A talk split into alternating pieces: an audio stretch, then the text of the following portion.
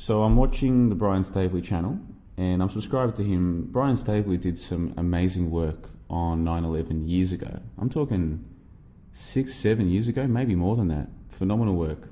But since then, he has found himself ensnared in the flat earth uh, trap.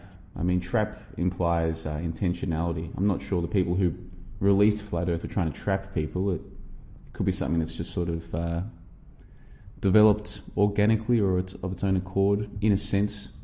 Maybe we can talk about that later. But the point is, that's why I'm subscribed to Brian Staveley's channel. Now, I was supposed to be doing something else, and I allowed myself just to quickly check my YouTube subscriptions, and I saw that he was talking about the Flat Earth Clues documentary. And so temptation got the best of me, and I posted a comment in his channel just saying, Do the southern flights exist or not? Do the southern flights exist? In other words, flights from South America to Australia, Australia to Africa, Africa to South America. Do these flights exist, yes or no? Because back in 2015, we were being told that they do not.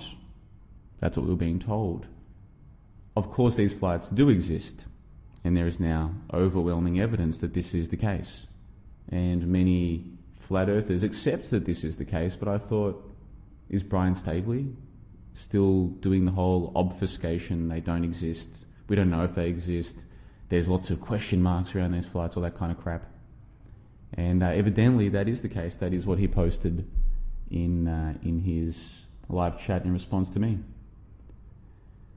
And uh, and then all of the, the people in his live chat started saying that I am a troll and I'm a shill, all this kind of crap. And it's been a few years since I've had any real uh, involvement with uh, this FE scene, and uh, and it, since then, I've learned a few things about the world. And I now have this idea that perhaps a lot of people, maybe even the vast majority of people alive today, are no different in form and function from non player characters. And by that I mean they don't possess the capacity for self reflective thought, which is why they're so easily led and misled. And once they've been misled, they maintain that poor direction. They've got no self awareness, no capacity to take a step back and think about what they're doing. And in many cases, they don't appear to have any internal dialogue or monologue in the first place. They don't really seem to be reflecting on their own thoughts.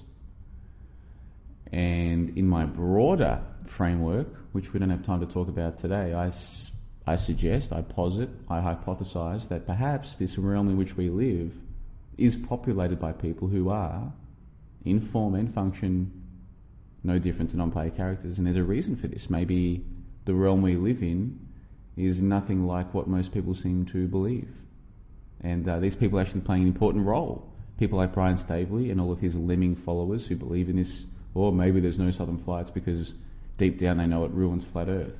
The people who go along with this, they actually serve a very important purpose in this world, and I mean an important purpose beyond just washing dishes and driving buses and working menial jobs, kind of jobs that I do as well. I'm spent most of my life working menial jobs as well. But maybe these lemmings serve a more important purpose than just that. Maybe these non-player characters are part of a, a bigger world that has its own, I don't want to say purpose, but there are benefits that can come from this, from a world that is populated by a lot of people who can't actually think for themselves. And then I thought to myself, well, it's been a long time since I've tried to use YouTube streaming. Of course, my YouTube channel was deleted or terminated by YouTube back in, was it January of this year? So the best part of six months ago, the best part of. And so it's been a long time since I've done any streaming. Now, apparently, they've changed their uh, studio, their creator studio, in the interim. So it's a good thing that I used today as a trial to test out the streaming uh, software. It's still pretty easy to connect OBS to the YouTube stream. In fact, if anything, it seems easier. It seems like they've made the system easier from a from a user's perspective. So that's good news. So depending on how this is coming through, I might even uh, try a live stream maybe tomorrow. I've got some time. I'm here in Kuala Lumpur, waiting for my flight to Vietnam. I'm going to Ho Chi Minh City Wednesday next week. So that does give me a few days to do whatever the hell I want here, and I've got a few things to do, but it would be nice if I could spend uh, maybe a day or two just playing around with the old live streams. Those were the days. So let's take a look at who is in the live stream right now.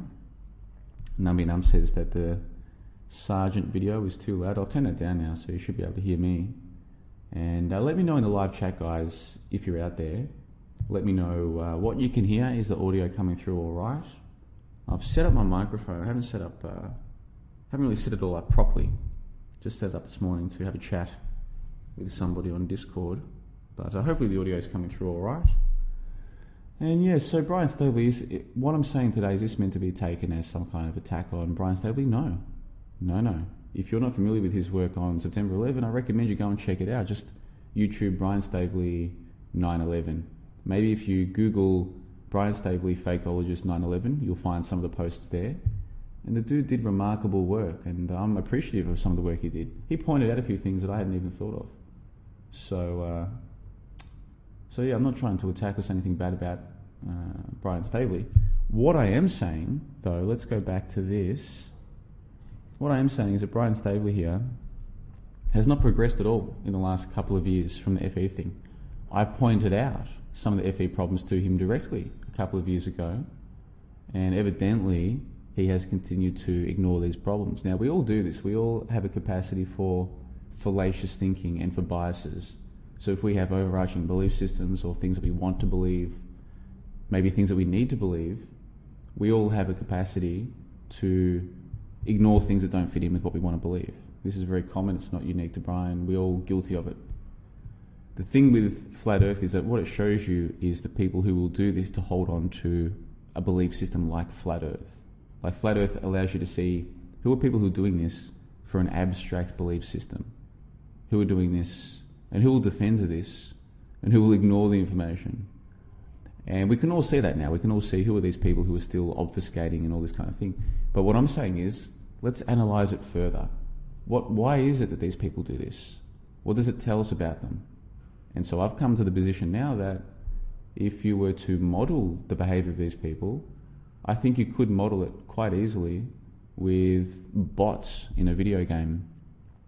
That's how they act. They act like programmed bots. You can guess what they're going to say before they even say it.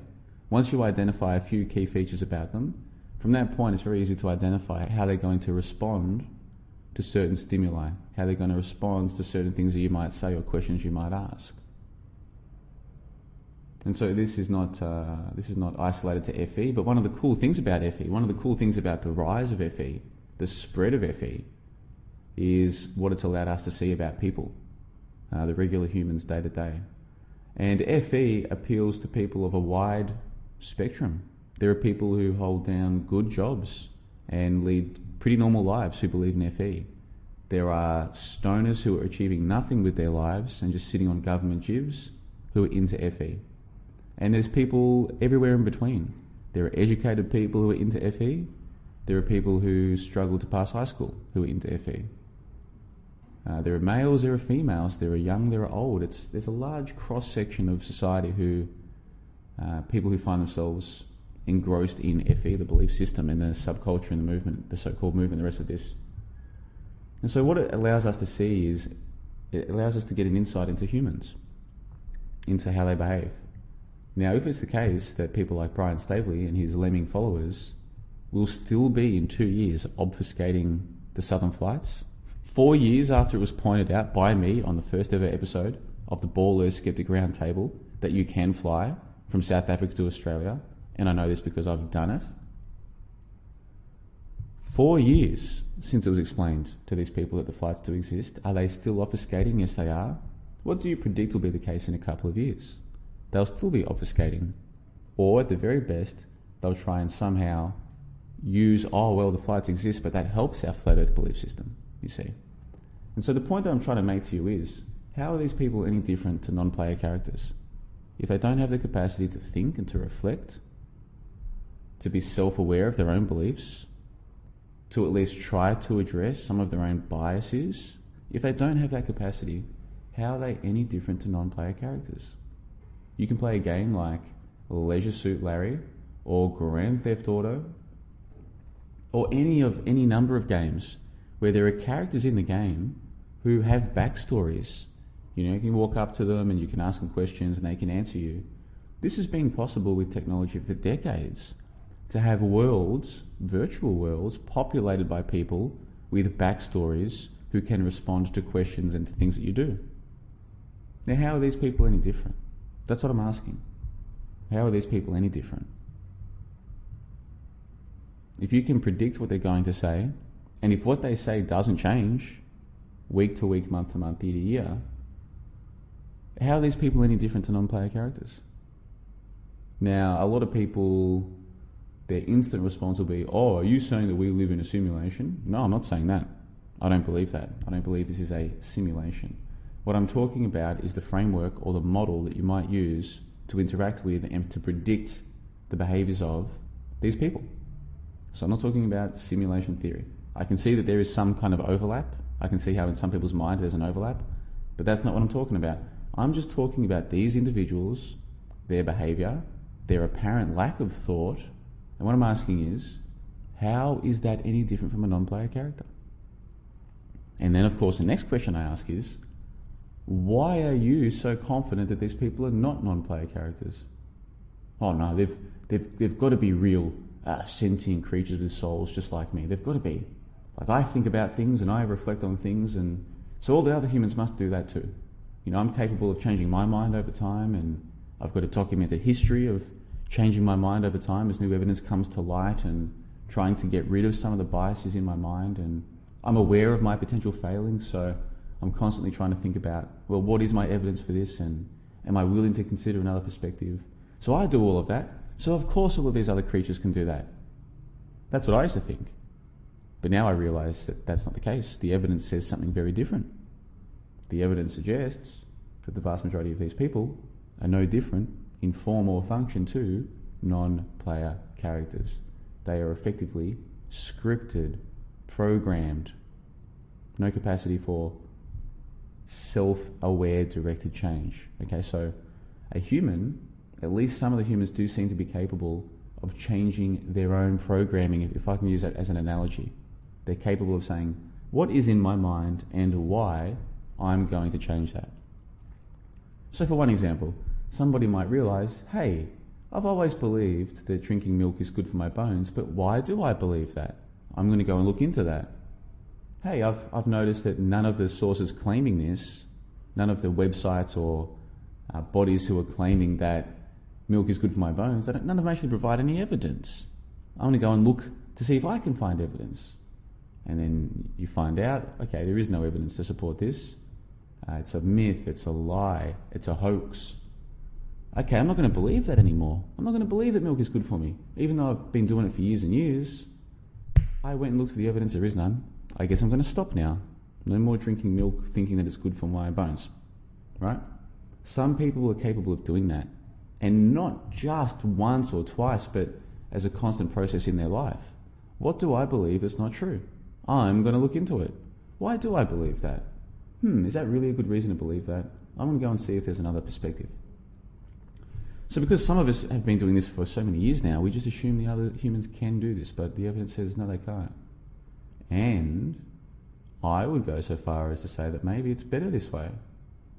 Maybe it's better that the world that we are in is populated by people who are incapable of change because it makes them predictable because it allows us to make plans. Yeah? Suppose, for example, I was going to build a new business, a new restaurant. Well, I would want to know, or at least have a good indication of, what kind of customers my business might attract. So I would select an area where I know there's a certain amount of patronage and there's a certain socio-economic demographic that are likely to come here and this needs to be predictable. Well, to, to make predictions about humans, you need to be able to infer that their future behaviour will be similar to their past behaviour.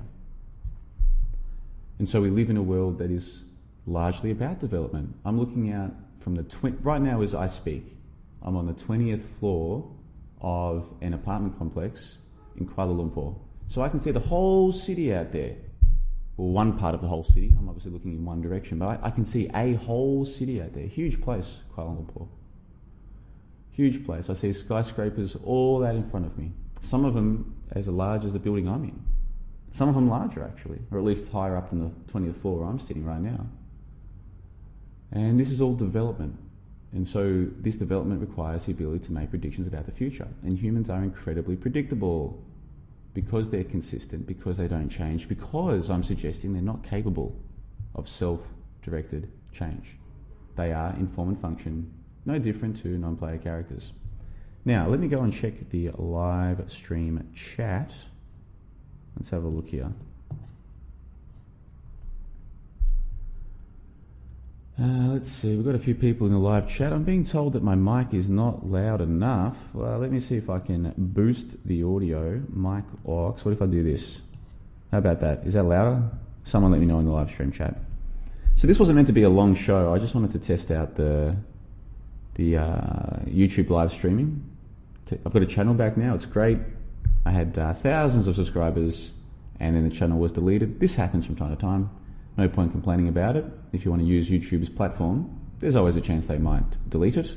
And let's be honest, none of us are paying money to use this, so it's their service, they delete you, fair enough. But uh, after a few month break, I came back and restarted the channel, and now the channel is up to over 100 subscribers, which means I'm allowed to stream, which is awesome. So that is what I'm doing.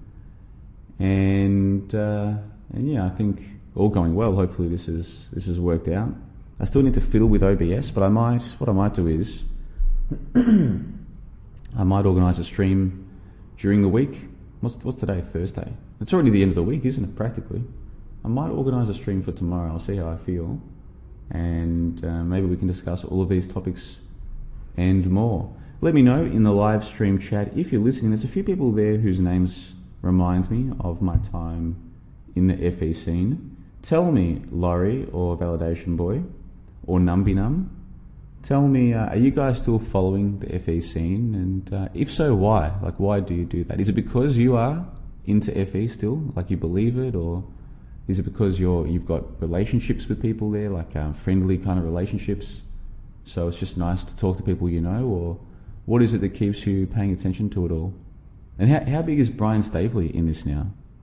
He's a guy who I know from 9 11 from years ago, but now FE is his big thing, I guess.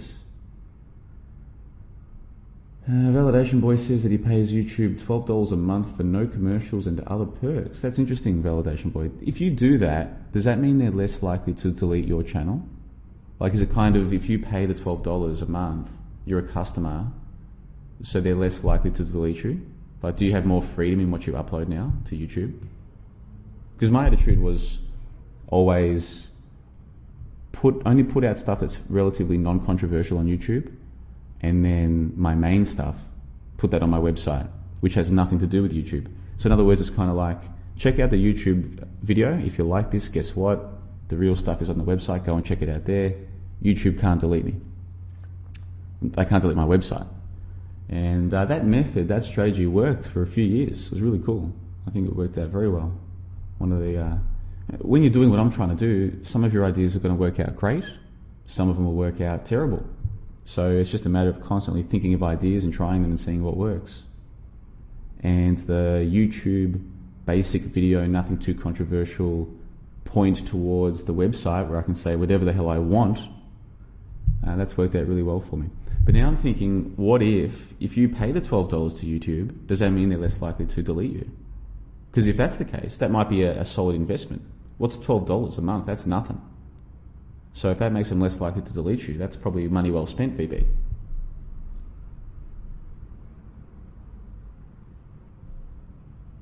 Numbinum says, I don't believe anything. I've mostly stopped paying attention. You mostly don't believe anything? Is that really true though? Like, say people who have had it pointed out to them that these southern flights exist. When they then turn around and say, oh, maybe they exist, maybe they don't, surely you have beliefs about this. Like my belief, for instance, would be, well, this person is very biased. They're, they're incapable of assessing their own bias now. They're going to obfuscate the existence of the flights because the flights ruin FE. But they want FE to be real, so due to that bias, they're going to obfuscate the fact of the matter. Yeah. Now, why would you want to spend too much time taking obfuscationists and people with these massive biases seriously? You might use them as the basis for your own exploration of what humans are, like your own sociological or uh, psychological assessment of these people. But in terms of just listening to them passively to pass the time, holy shit. What a what a thing to do to oneself. Goodness gracious. Validation Boy, in response to my question, says, I'm suspecting it may be so. my question was, does paying the money uh, make them less likely to delete you? And he says, I'm suspecting it may be so. I've been saying very anti them, with parentheses, stuff, and getting away with much more in general than in past times. Well, there you go. So I don't know if this premium account thing is a new development in the last six months. I don't remember this being a thing before I got deleted. Maybe it was, I don't know. But um, there you go, guys. So all these people complaining about censorship. Now, this would be interesting, wouldn't it? What if YouTube came out and said, yeah, it's true, we do delete a lot of controversial stuff, but we are not going to delete you so quickly if you pay $13 a month, $12.99 a month. If you have a premium account, we might still censor you, but we'll be a lot more relaxed with what you say. And if you do do anything wrong, we will give you every chance to delete that video before we delete you, right? So, so in other words, if you want to use our uh, service for free, we're just going to treat everything controversial as too bad you can't do it, you know? Because we have to protect our interests, our stakeholders, blah, blah, blah. Give some nonsense explanation for it. But if you pay 13 US a month, for argument's sake, we will uh, not censor you anywhere near as much. And we definitely won't delete you the way that we've been deleting people for years. If that were to happen hypothetically, would all of these people complaining about censorship pay the money? Would they? Would they? Or to be, no, no, you owe us this for free. You owe it to us for free. And this is typical of the loser mindset, of the victim mentality mindset, is for people to think that they're owed something by somebody else. You have all these servers all over the world and this easy to use YouTube upload function. You owe it to us for free to say whatever we want. Uh, no, we don't, but we'll give it to you for $13 a month. Nope, not going to pay it. Loser mentality. That'd be interesting. Unlikely for YouTube to ever come out and be explicit about their, their rules. But if it gets out that, yeah, man, just pay the money and they won't censor you, will we see more people going for the premium route? Very interesting, VB. Thank you for bringing that to my attention. Gives me some things to think about. Uh, let's see, who else is in the live chat? Let me just scroll back here. What have we got here? Uh, Brandon Berry is in the live chat. Brandon Berry left a fascinating comment on my website yesterday, my time. Looking forward to responding to that. I've been talking about this notion that most of the people are no different to non player characters now. Uh, and I've been using the film Total Recall as a way to explore this idea. This idea that this realm that we're in does sometimes seem to be a little bit programmed and a little bit like a dream. And that's what we see in Total Recall 1990, starring Arnold Schwarzenegger, Sharon Stone, Michael Ironside. That's what we see. We see uh, a world that is part scripted, part dream.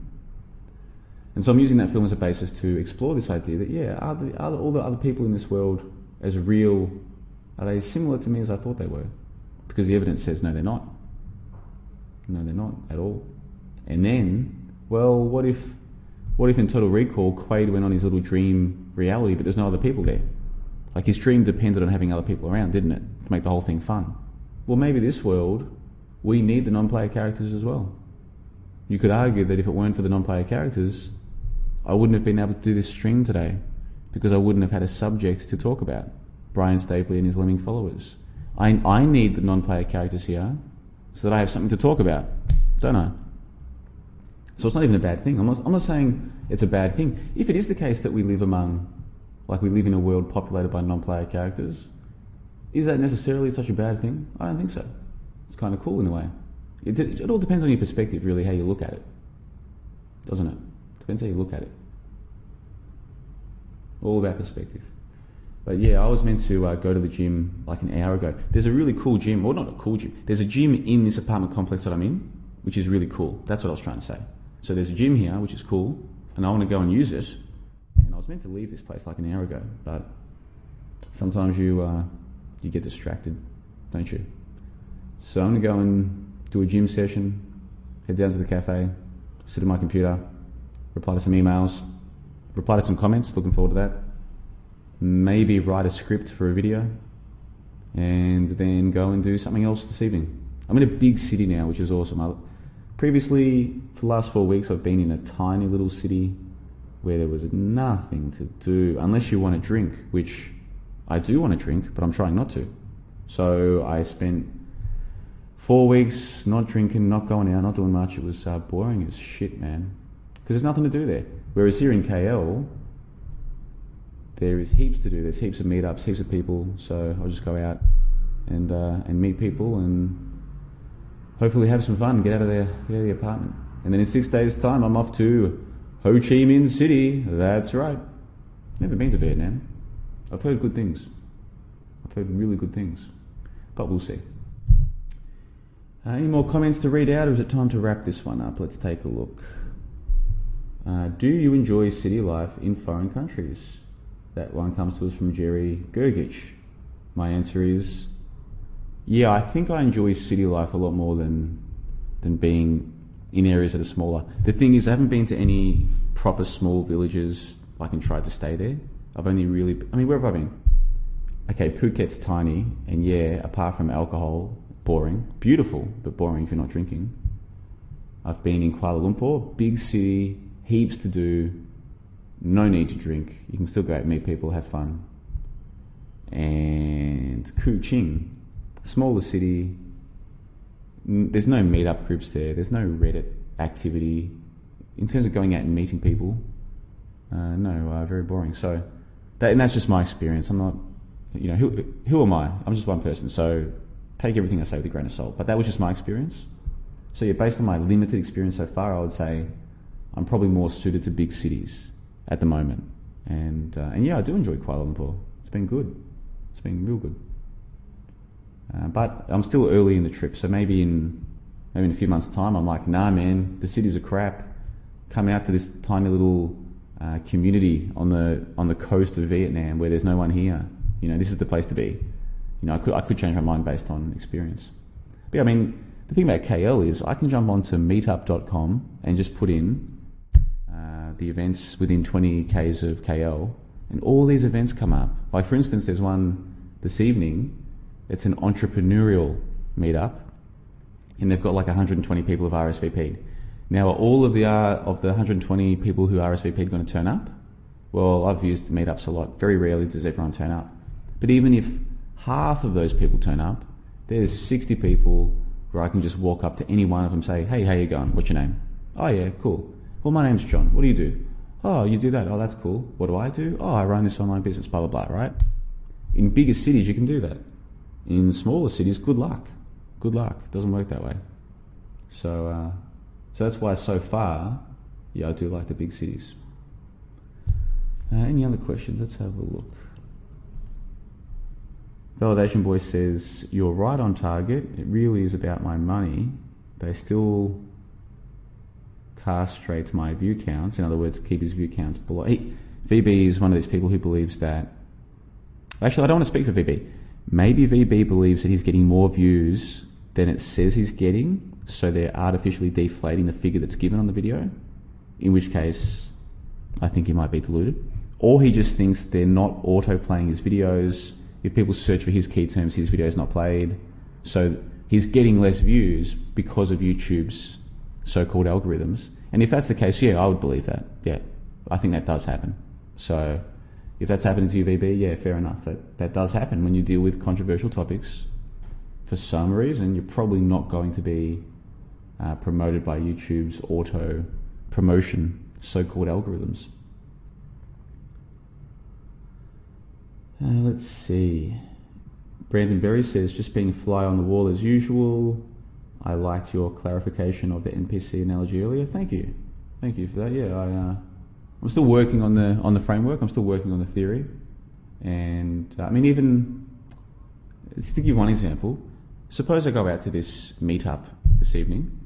I will do what I usually do and uh, just keep my eyes peeled and listen, try and read the room, get an idea of what's going on, and then I will try to interact with the people. Either they will be warm and friendly and they'll come and say hello to me, I will have to walk up to people and just say hello, which is something I can do, no problem. And then I will talk with these people just like I always talk with people, get to know them. What are you here for? What do you do? What's your interests? Oh, really? Cool. You know, and people love to talk about themselves. They love it. Uh, it's very rare for people to meet someone like me who can just listen and take it all in. So usually most people, once they realise that you're there to listen, they, they can't wait to tell you all about what they're doing, blah, blah, blah. And so I'll be paying attention and I'll just be treating them like I treat people, right? In the back of my mind though, there'll be this element of how long is it going to take me to work out if I can predict what comes next?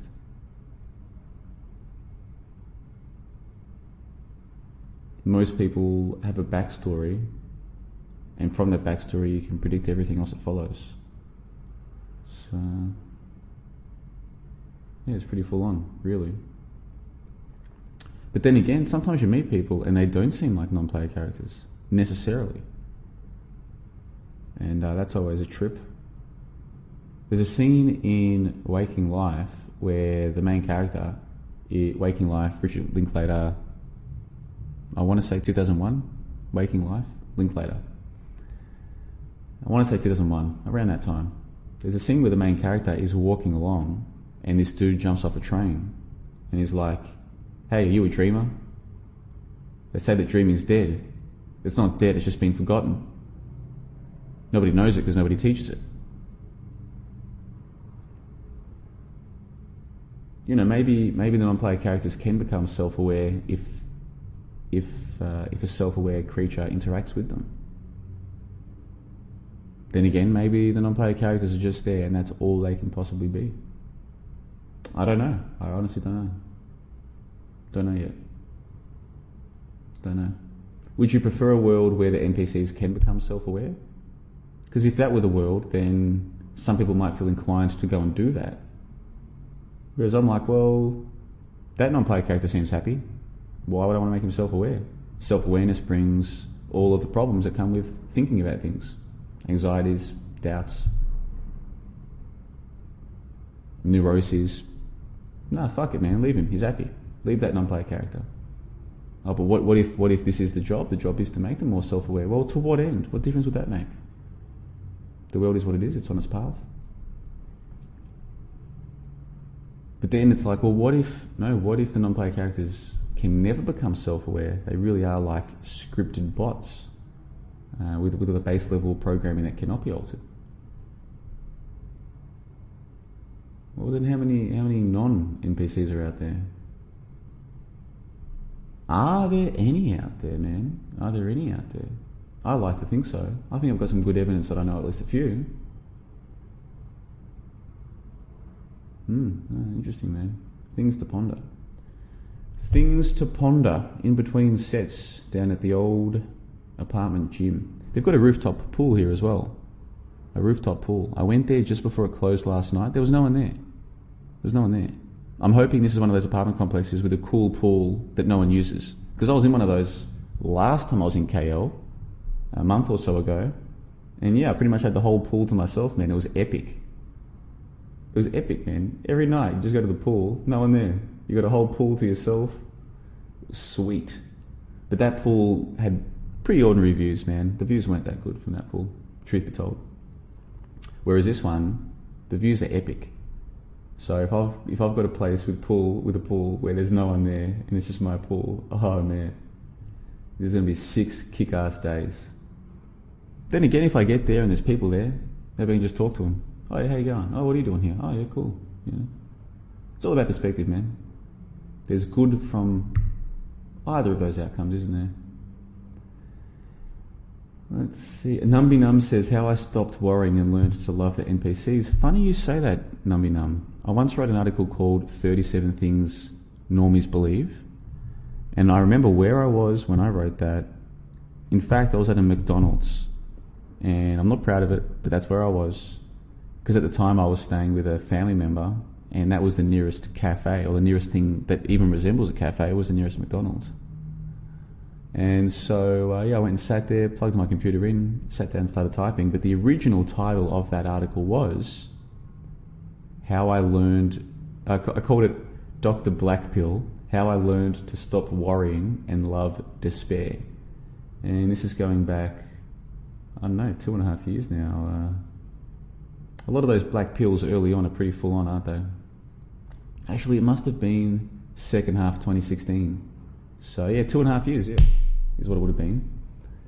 The, the article 37 Things Normies Believe, which is one of the most important pieces on my, on my website for a bunch of reasons, was originally entitled How I Learned to Stop Worrying and Love Despair. So there you go, Dr. Blackpill. Uh, do you tell them what your site is about? Generally, no. Generally, no, I do not tell people uh, what my website is about. They'll ask, and then I'll just say, oh, I, I run a website that is based on niche topics, and uh, it's a subscription site, so I produce content. That's usually what I say. I just produce content, and it's it's you'd be you'd be amazed how rare it is that people ask you any more questions than that. You'd be amazed. Once you get into the habit of asking people questions about them and listening, oh really? And then when you start that, you'll be amazed. People can't wait to tell you everything because no one's listening. No one listens to anybody. No one gives a shit. So most of the time, once once people meet me and I'm taking interest in what they do, they don't have much time to ask me questions. All they want to do is tell me their stories. But uh, on the rare occasion that somebody asks more questions, yeah, I do tell them what I do. But I don't go into any detail about the more controversial stuff. I'll give you an example. My last night in Kuching, I went to a thing with maybe eight or ten other people, uh, mostly Westerners, who were either long-term expats in Kuching or uh, medium, like short to medium-term travellers like myself.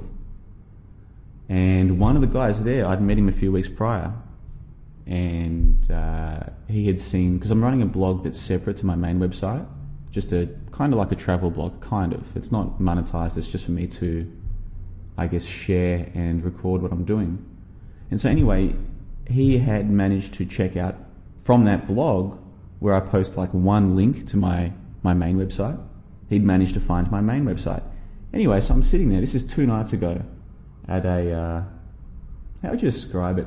In, in Malaysia, certainly in Kuching, and I'm sure many other parts of Asia, there, and, and maybe the rest of the world as well, I don't know, but there are these places that are like, it's, it's an open, kind of like an open bazaar there's a, a roof to keep out the elements, but then all around there's just tiny little stalls, and this stall will sell, I don't know, um, a curry. This stall will sell little miniature burgers. This stall will sell drinks. And, uh, and so it's like full of smoke, like smoky barbecue, and, and people all sit in the middle uh, at tables, and then they just go from one, you know, from their table to a, to this stall or to that stall. And I'm not sure if all of the owners of the stalls are actually all part of the same business, or if they're all separate businesses, and or if they're all from the same family. I don't know. But anyway, that's where we were sitting, and so this guy says to me, and he was a nice guy, and he says to me, um, this is what he says to me. He looks at me and he goes, "Hey, with your website, do you actually believe everything that you say?" Now, I don't know what part of my website this guy has seen, so I don't know what he's talking about specifically. And he has gone and found my site of his own accord. Like I wasn't hiding it from him, but I wasn't telling him where to find it. So he's had enough interest to go and, and find it, obviously.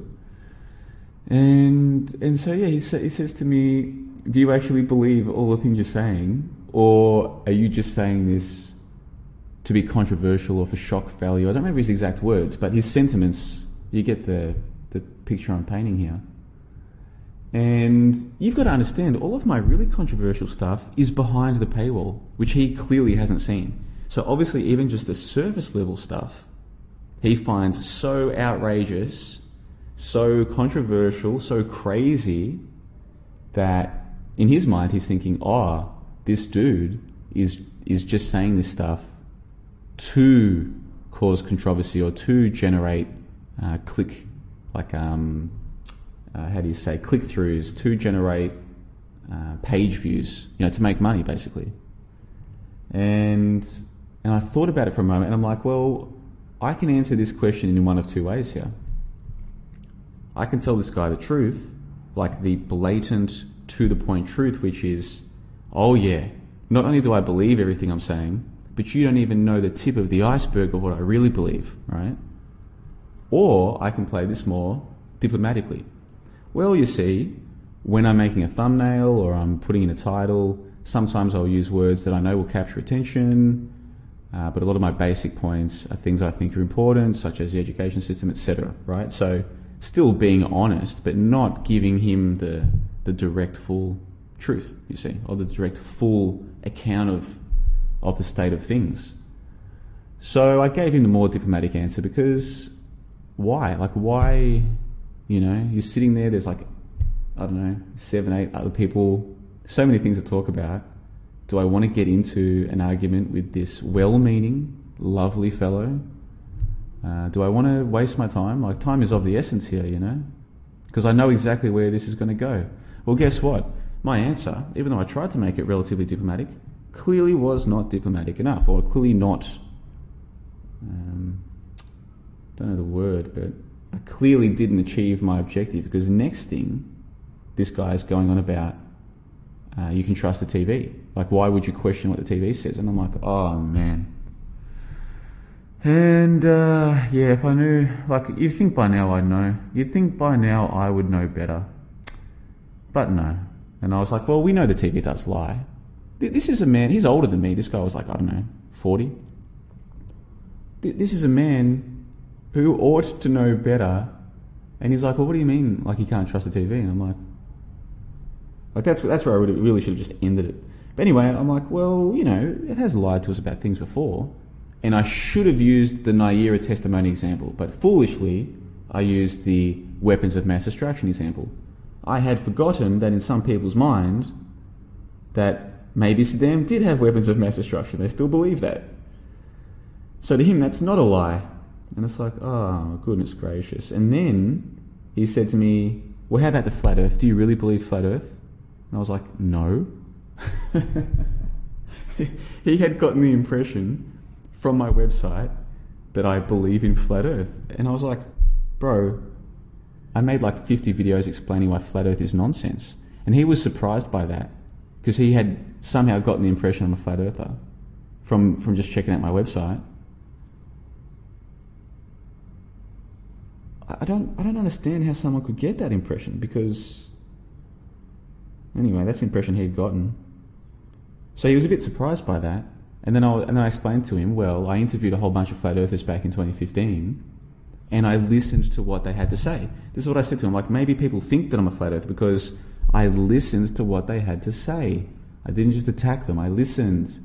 Yeah, I even bought one of their books and I, I gave myself every chance to get my head around what they were saying. And then once those interviews were finished, subsequent to that, after that, I went on a bit of a, what would you call it? Like I made video after video after video. Yeah, I, I got on a roll of just making all of these videos saying, well, here's all the problems with it though, guys. Here's all the problems. And, uh, and then I said to him, I've even had people email me from around the world saying that thanks to my work, they no longer are flat earthers. Like they, they were flat earthers, but thanks to me, they started to question it more, and now they can see it's all crap.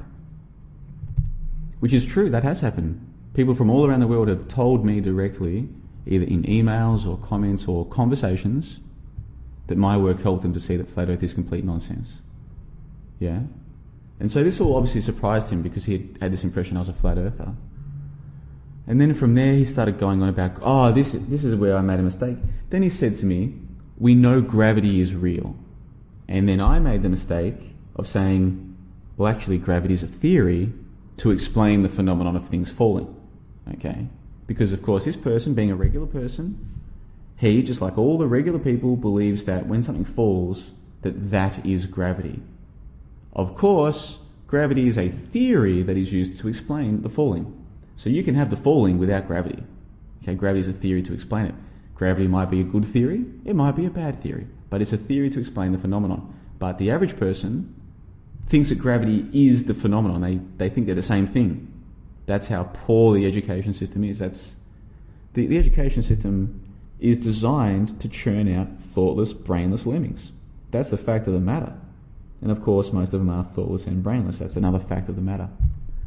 So when he said to me, "Oh, but we know gravity's real," I was like, "Well, well my response was, no, gravity's a theory. We know the phenomenon of things falling is real." And then that led to him going on about airplanes and how we have to trust the experts. And it was just like, I had that voice in my head going, man, you should know better than this. Where do you think this conversation was going to go? Me, of all people, should have known better. So, yeah, so that went on for a little while. He, he was a nice guy. Like, he wasn't getting argumentative or anything, but just a complete waste of my time because this is going nowhere. And there's other people to talk to, of course, at the table. Fortunately, I got to speak to them later in the evening, uh, only briefly, but uh, that was nice to chat with them. But uh, yeah, once you identify the kind of person a person is, you know where it's going to go. That doesn't mean necessarily make the best decisions about how to deal with a particular question. In my case, about my website. Hopefully, if that comes up tonight, no, not if it comes up. Hopefully, when this comes up tonight, I will uh, have an improved response to that situation. Like if anyone has taken the time to check on their phone the website, for instance, do you really believe? I mean, it's going to be different tonight in the context. People won't have time to check it out. This guy had clearly checked it out to some degree. People won't. But um, when when this comes up again, whether it's tonight or in the future, I think my answer will be more along the lines of, well, my website is a form of entertainment. Sometimes you need to use eye-grabbing thumbnails or titles, but what I actually believe is more nuanced. It's a it's a long story, something like that. You know, that's that's like a thirty or forty word answer, something like that. It is the truth, but it's not telling them all they need to know or all that they don't need to know. No, no. Like some of what you see there is more uh, intentionally eye-grabbing, but but my broader framework is more nuanced than that. But one thing I did get right a couple of nights ago was when someone said to me specifically, because somebody else said to me specifically, What's your content about? I gave them the example of the education system. And I said to them, How is it possible that people can do 12 years of school and come out the other side and not be able to identify a logical fallacy? Which, of course, most people can't. Most people can't tell you what is a non sequitur. And when they realise they can't work it out, they're not going to go and look it up to find out either. How is that possible? the education system is not designed to create thinking people and uh, or to assist people or, or, to encourage them to think about things really and and that was good people that seems to resonate with people uh, you know a lot better than saying to them well the moon landings are fake yeah or outer space is a hoax or dinosaurs never existed or humans did not evolve from simpler species yeah or war is a hoax or wingless missiles don't exist can't exist they're physically impossible nuclear bombs are a hoax. Uh, no, don't go near any of that stuff. Just start with the education system. 12 years of school, and this idiot can't tell me what a non sequitur is. Yeah? Functionally retarded. That's what the education system exists to do, to, to churn out functionally retarded people. People who are just good enough to do their basic menial jobs. Which is not necessarily even a bad thing, because somebody had to do the light fittings for this room that I'm in. This room that I'm in, this is an Airbnb. This is a nice place, man. Now, I didn't build this. I wouldn't even know how. But somebody had to install the light fittings. These are nice light fittings, man.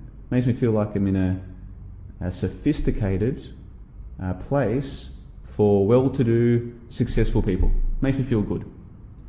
You know, aesthetics, this, this idea that how things look affects us, I think is obviously true. This idea that, that good aesthetics are good for us is true. That's why most of us like to have houses that look nice, like on the inside, make us feel good. Well, someone had to install those light fittings. Now, can you imagine spending your whole day installing light fittings? Holy shit!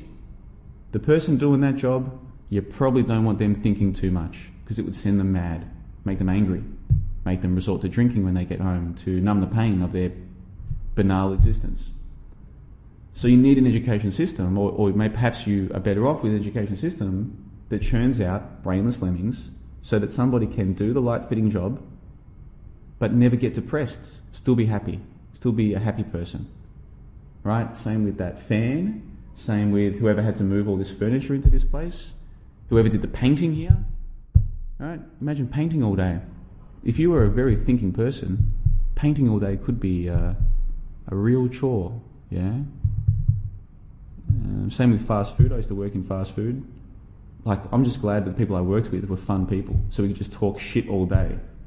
If I was having to sit there making burgers by myself, I would have gone mad. And sometimes I did have to do that at the end of the shift because I'd go down to a skeleton crew. You'd have no one there. So, yeah, that sucked. But at least when you had other people around, it was pretty. It was fun, you know, not such a problem. Whereas there are a lot of menial jobs that do that are done by people on their own. Do you really want them to be left alone to their thoughts? Maybe it's better they're left off on their own with no thoughts because they're non-player characters, effectively. So yeah, the education system. So yeah, that's one thing I did get right a couple of nights ago. I stuffed up with the guy on my left-hand side, gave him too much information, got engaged in a go nowhere conversation, but later on, yeah, education system. What is your content about? Well, it's um, it's about a lot of things, but for instance, education system. Got that one right. But it's all a learning experience, isn't it? You get some things right, make some mistakes, try and improve the next time around. That's what self-aware people do anyway. There aren't many of us. There aren't many of us out there, from, from what I can tell. Most of them no self-awareness, completely hopeless. Uh, let's see what else is going on in the live chat. Let's see here. I feel like this is Brandon Berry says I feel like I can read minds of some of these cookie cutter characters too. Yeah, I bet you can. That's that's the point, man. You can. You can, I can. Lots of people out there, if they put their mind to it, would be capable of this. Learn their backstory and you know what's coming from that point forward. It's all very predictable. Jerry Gergich says entrepreneurs sounds like a bunch of cheesy salespeople. I'd rather chew on my tinfoil hat. Have you ever been an entrepreneur? Have you ever tried to start your own business at any point in your life? As a child, selling lemonade or um, mowing people's lawns, have, or um, you know maybe once you reached adulthood, you know maybe trying to uh, I don't know design logos for people on Fiverr, or have you ever done anything that involved you being your own employer? Because I can tell you this, man, if my if my website disappeared tomorrow, if all of this disappeared tomorrow, and I had to move back to Australia and just get a regular job, the last couple of years of running my own business have taught me a lot about myself, about people, about business, about how the world really works, about how the mind works. It's a, it's a phenomenal experience. And, uh, and entrepreneurship is about this. It's about trying to come up with something that people want. Okay? Do people in your neighborhood need someone to mow their lawns? Are all the people in this neighborhood old or fat or lazy? Is there some reason why they can't do it themselves? Because if so, then whoever can come along and offer a service is going to be doing a good thing, right? These people would rather pay the $10 to the kid to go and mow their lawns than do it themselves, right? You would rather have $10 in your pocket and hey, what else are you doing for that hour? Deduct your costs, you've made $6, right? You do that a few times on a weekend, all of a sudden you've got more pocket money than the other kids, yeah? Entrepreneurship is something that should be encouraged, I think, uh, if you want people to develop as people. And it's something people should try. And I'm certainly glad that I've tried it with my website. In a field where people said it can't be done. I have people saying, oh, you can't do that. It'll never work, blah, blah, blah. Well, where are those people now? Hmm? Where are they now? Show them to me so I can laugh. Idiots. If you think you can do it, there's a good chance you can do it. And that's what entrepreneurship will teach you. Now, this particular meetup tonight, I'm sure there will be some salespeople in there, but until I go there, how can I know? You know, this idea of having an open mind. Everybody says they've got an open mind, until their mind is tested, and all of a sudden it's closed. Closed like a Kuching bakery shop. Let's see. War is a hoax. This is nummy num now. War is a hoax, the most profound hoax. I don't know if it's the most profound hoax, but it certainly is important once you get your head around it that as a child you were trained, indoctrinated to grieve the deaths of millions of people who never died. Uh, if you're someone who believes in ideas such as karma or spiritual energy, this idea that there's more to you than just atoms, then this idea that they're training children to grieve people who never died, millions of them, that is significant. And then you think about the effect of trauma based, and I don't like saying trauma based mind control because that's such a conspiratard trope these days, but the idea that trauma can affect us later in life, our thoughts and our decisions, like trauma early in life affects what happens later, which to me is obviously true. Well, you traumatize generations of children into believing that millions of people died, you know, for no reason, for your freedoms, and it could happen again. That is full on. And that's why the people at fakeologist.com who deny the war hoax, who still want to claim that war is real, these people are spiritual murderers. And they will get their comeuppance. Uh, let's see. Brandon says if everyone was a millionaire, we wouldn't have janitors to pick up after us. Well, I, I try to clean up my own mess whenever I'm out, but I get the point that they're making. Yeah, I mean, the world is never going to be all complete equality. Even something as simple as on this apartment complex, there's probably more people who want to live on the higher floor than on the bottom floor. Like this, this apartment complex makes for a nice analogy to how the, the world really works. You can't have everyone living on the 40th floor. Someone is going to have to live on the third floor, the seventh floor, the tenth floor, just by the nature of, of the way a building is constructed. So it is with social dynamics. There'll always be people at the top and people at the bottom. And from a financial perspective and from a social perspective, like a, a social, um, how would you say, social power perspective, I and pretty much everyone who ever listens to this this call, this podcast, this uh, whatever it is, we're at the bottom, aren't we? Yeah, we don't have millions of dollars in the bank. We don't have millions of Instagram followers. We don't have political persuasion. We're just regular lemmings in that sense. And why is that a problem? It is what it is. This is the world we live in. Yeah. I think a lot of people in the conspiracy culture, in the act realms, I call it, alternative conspiracy, truth, they pretend they've got a problem with the system, but only because they're not at the top of it. It's not really the system that's the problem, it's their position. But they pretend they've got a problem with the system. No, no. They've got no problem with the system. They just wish that they were at the top.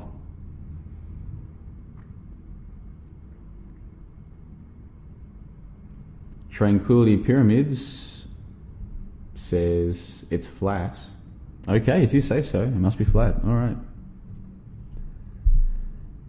Uh, Numby Num says, I think the idea, and I think they're referring to school here, I think the idea of school is to prevent people from becoming philosophers, the natural human occupation, because it is generally unproductive. Well, what, what do you mean by productive? I think they mean, um, you know, productive for building the development, making, you know, building buildings, fitting light fittings, painting the walls, getting the furniture up there, uh, building new roads and new bridges and new uh, civil constructions and all these kinds of things. Yeah, it is. Like, how does thinking help any of that? It doesn't, does it? So it's not necessary. So why would you teach the people to do that? Yeah, fair enough. And uh, let's see. Tranquility Pyramid says, well, it's not a spinning ball. Yeah, I agree with you about that. I agree with you that the official heliocentric model, that we're all living on a ball, that we're actually living on a physical ball. Okay, this is the Neil deGrasse Tyson story. That you and I are right now living on a gigantic ball that is spinning around, what is it, a thousand miles an hour at the equator? It's been a long time since I've looked at this stuff. I think it's about a thousand miles an hour at the equator. We're, we're on this ball that's spinning, but, but worse than that, it is hurtling around the sun at some ungodly speed. What is it? Hundreds of thousands of miles an hour? Some, some ridiculous thing going around the sun. That, like the, this is actually physically happening, right? Not just a model, but this is actually the physical truth. Absolutely ridiculous. Now, that being said, that doesn't mean that the heliocentric model is not still a useful model, okay? Because people don't understand the difference between the map and the terrain.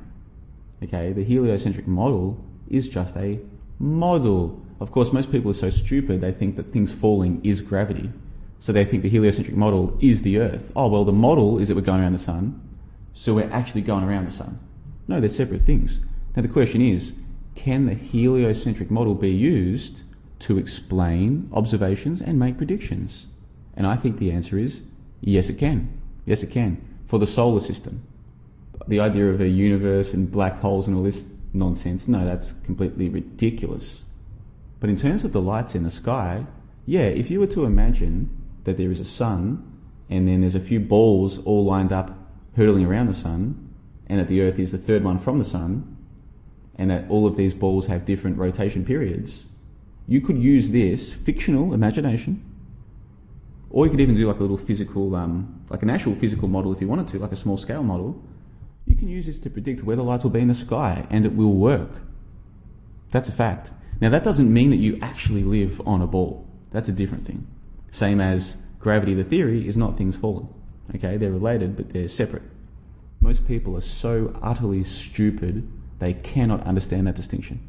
Imagine how dumb you have to be to not understand that distinction. Well, that's most people, including most people in the flat earth scene. Almost all of them, from what I can tell.